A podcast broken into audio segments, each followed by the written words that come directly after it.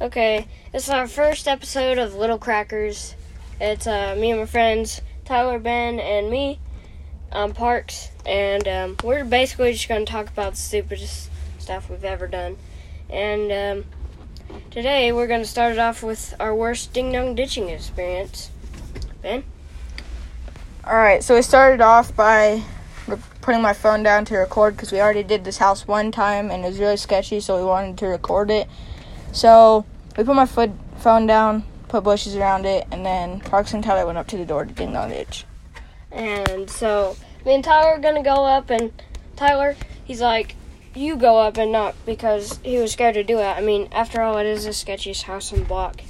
And so I knock, and we run, and this guy probably comes out 0.5 seconds after we knock, and so we turn the corner, and he sees my shirt. Uh, he didn't even see the rest of my body somehow because I got blonde hair. And so we turn the corner, and we're in this guy's driveway, and it says no tre- it has a no trespassing sign on it. And um, Ben, So me and Parks turned the corner into his house. Is a we were trespassing and um the guy's yelling at us to get out of his yard and he's saying all the sh- his shotgun's gonna come out and so we had to jump a barbed wire fence and there's dogs chasing after us so we had to get through a bunch of bushes and then climb over a barbed wire fence and we got cut up a ton by the fence and by the bushes getting around it and then Tyler while this was all happening, Tyler over here.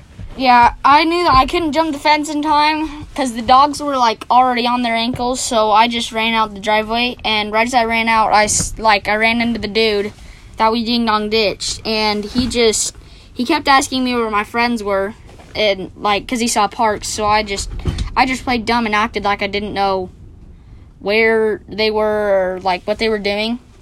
So then I just left after a while because he did not he wouldn't stop asking me so i just left and met up with them again And then, so we went behind the trucks and we waited a while to, because we wanted to check the recording and we are just waiting till this guy got back into his house because, well, because we didn't want to get caught.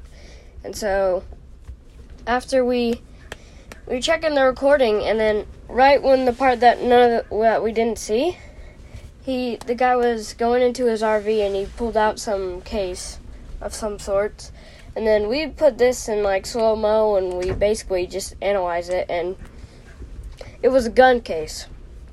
And so we're like, holy, we could have just died from this dude. Not really, but he pulled out a gun. And so we never done did that house ever again because um, we're scared to do it. And so, yeah. Bye. We'll see you next time.